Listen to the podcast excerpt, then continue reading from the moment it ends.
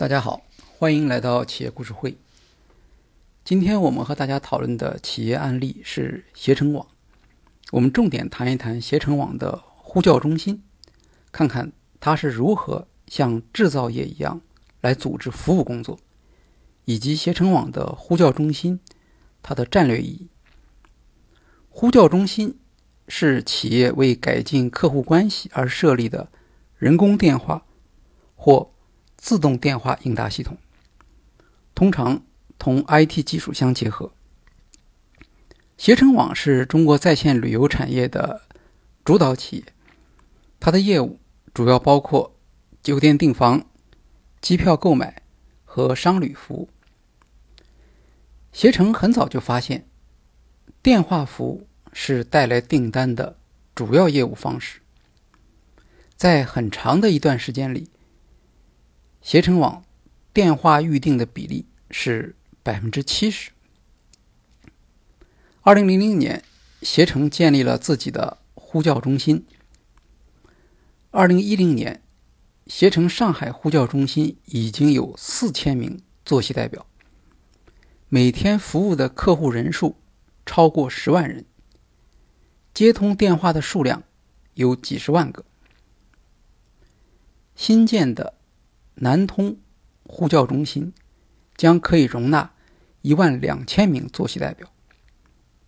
那么，如此庞大的呼叫业务量和呼叫业务的员工，如何来保证服务的可靠性呢？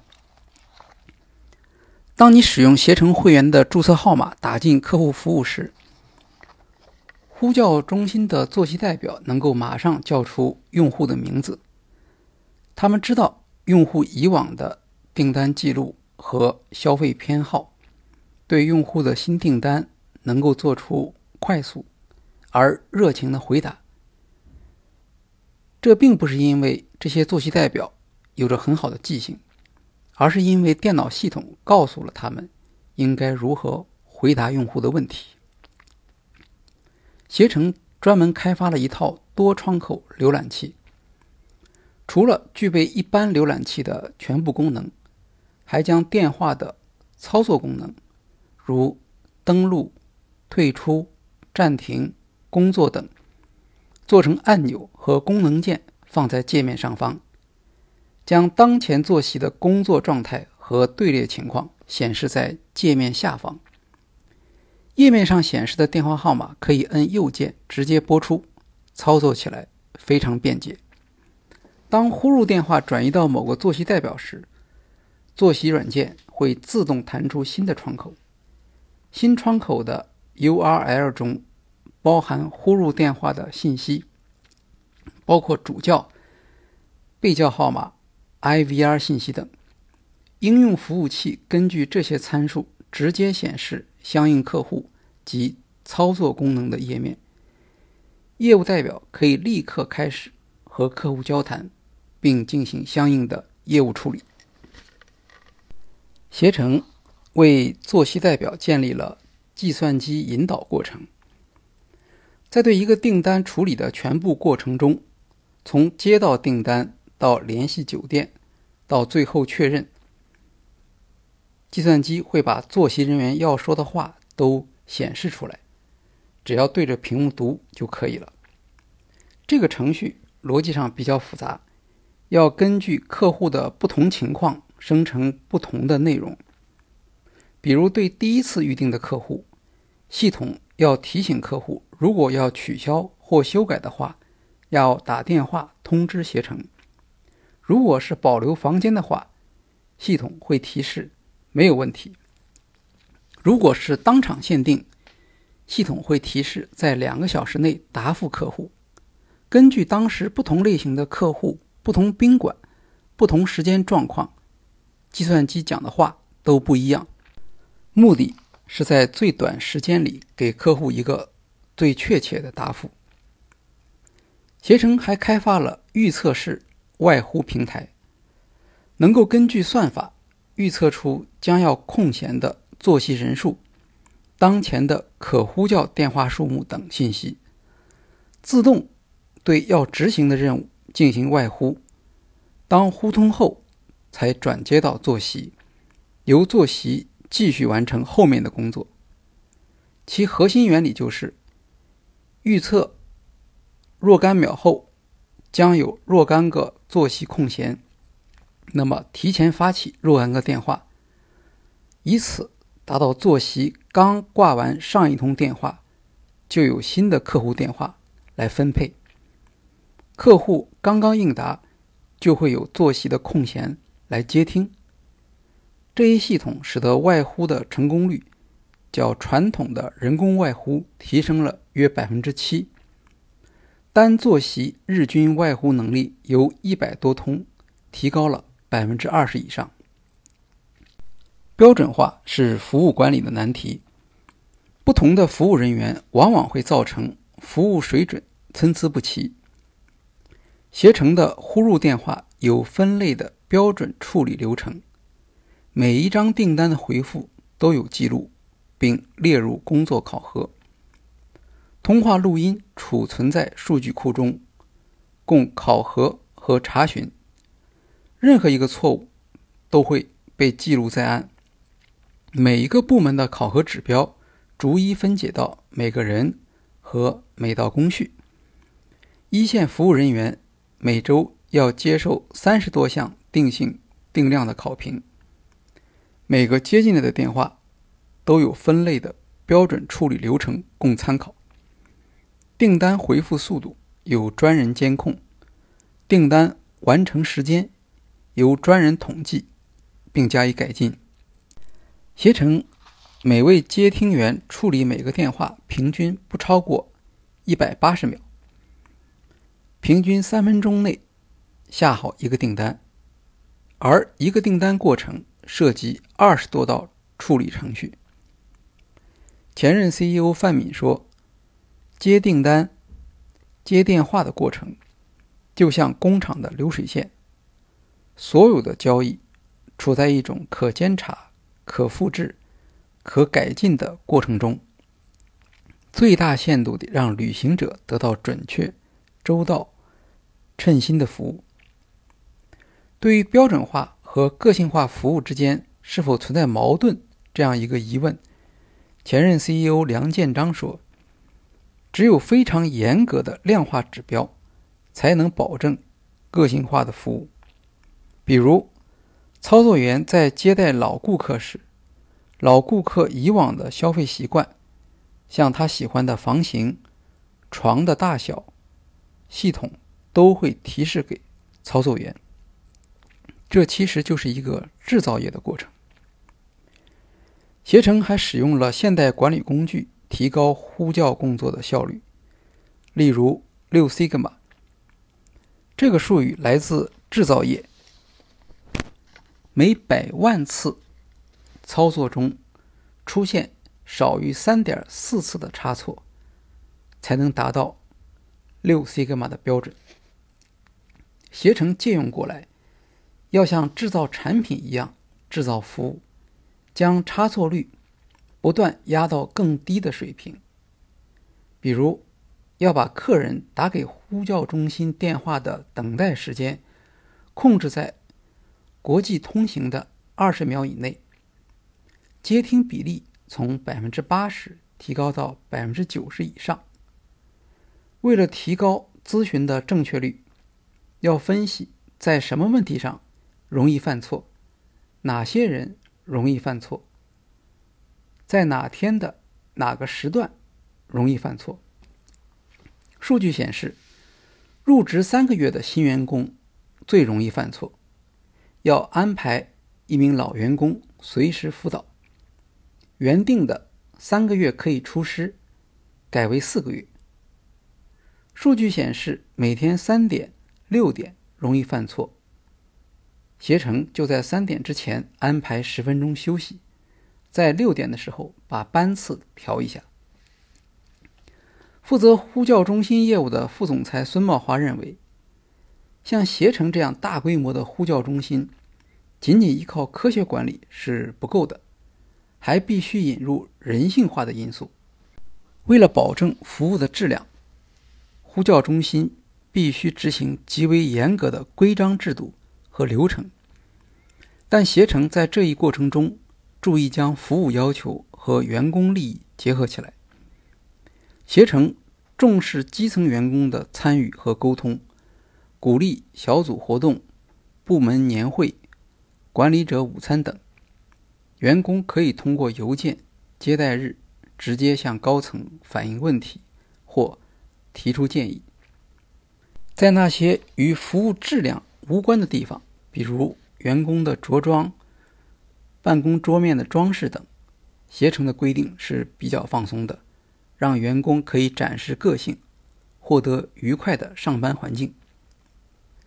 在孙茂华看来，与银行和移动运营商等他们所办的企业呼叫中心不同，在提供旅游服务产品的携程网，呼叫中心是客户感受公司。影响其忠诚度的最重要的接触点，也是行业竞争的核心。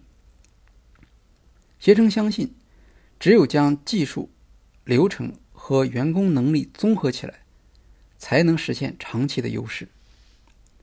目前，在南通、如皋、赤壁、信阳、永川、牡丹江、木棱、威海这几个城市。携程呼叫中心拥有近一万五千个座席。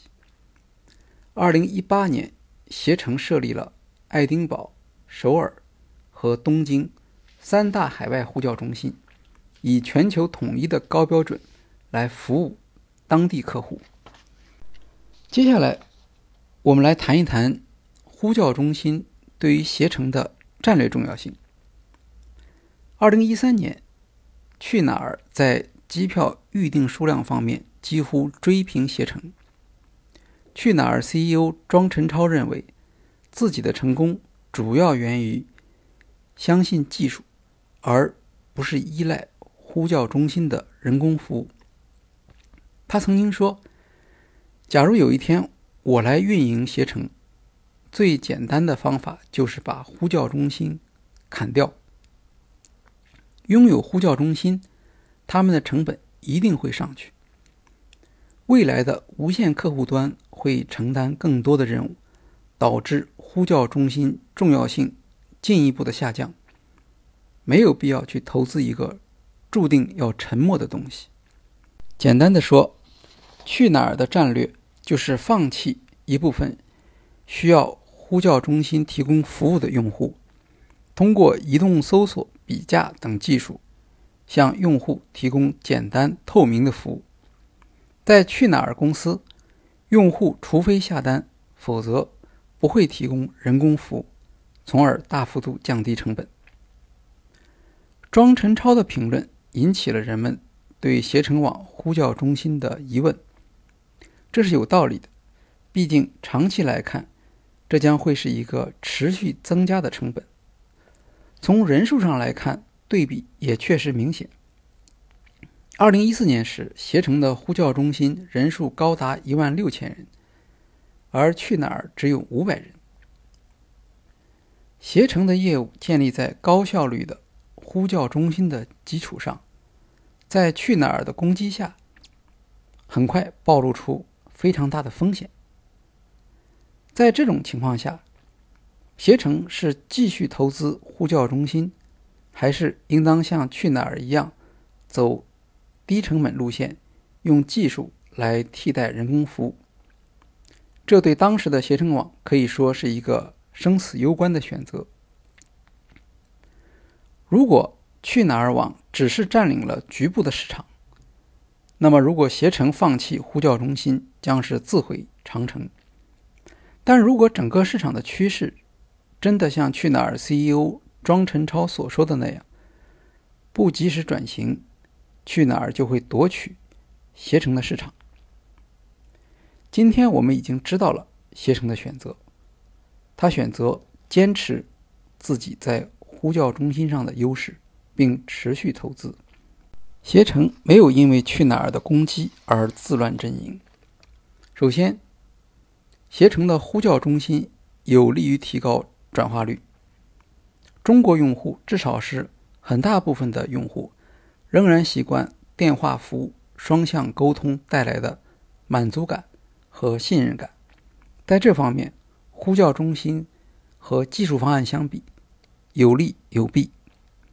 但最重要的是，呼叫中心能够提升携程的利润。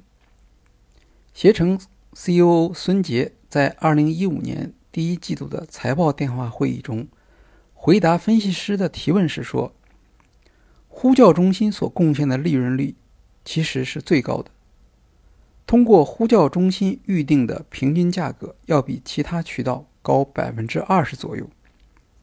呼叫中心所贡献的酒店间夜预订量和机票预订量也比其他渠道高百分之二十。通过呼叫中心预订，公司不提供返券。将这几个方面。统一考虑，并与 PC 和移动端相比的话，每个电话产生的营收要比其他渠道高百分之六十到百分之七十。看起来，电话呼叫中心虽然从技术上来看不是那么酷，但是在利润方面的确颇有说服力。二零一五年。当时携程的 CEO 梁建章在谈到呼叫中心时，解释说，高端市场用户对价格没那么敏感，而携程可以利用高端市场赚取的利润支撑低端市场的竞争。他这段话是有所指的。从2013年到2015年，携程发起了与去哪儿。和翼龙的殊死战斗，这场战斗整整持续了十一个财季。携程保持了百分之十五的净利润率，而同期去哪儿和翼龙的累计亏损分别为四十二亿和十一亿，分别相当于他们同期营业收入的百分之七十六和百分之三十八。携程选择了价格战，同时利用呼叫中心在高端市场的业务能力来保持它的利润率。通过价格战打击了对手，而通过呼叫中心夺取利润丰厚的细分市场。结果是，像去哪儿这样的竞争对手在价格战中受到重创。由于商业模式的不同，他们无法。像携程这样从高利润的市场中获得补贴，因此在竞争中逐渐落了下风。由此可见，在早期，去哪儿利用低端的优势来攻击携程，而当携程仔细研究了自己所处的战略地位之后，果断的在低端市场上展开正面的竞争。由于去哪儿无法获得高端市场的支持，所以这个竞争对于去哪儿这样的企业实际上是不利的。在分析初期，携程在和去哪儿的竞争中所处于的不利地位时，梁建章曾经说：“想要更好的实现移动互联网的诸多功能，实际上要把很多功能的前台和后台分开。”前台通过技术手段做展示，后台依托呼叫中心和各种服务做处理。梁建章认为，携程在和去哪儿竞争中出现的主要问题是后台与移动前台的连接不好，因此，携程改进的重点是提升前台的易用性和处理速度，但在后台仍然保持了。原有的服务能力，在这个意义上，呼叫中心就是携程的核心能力，是携程的长期竞争优势的关键因素。好，今天的企业故事会就介绍到这里，谢谢大家。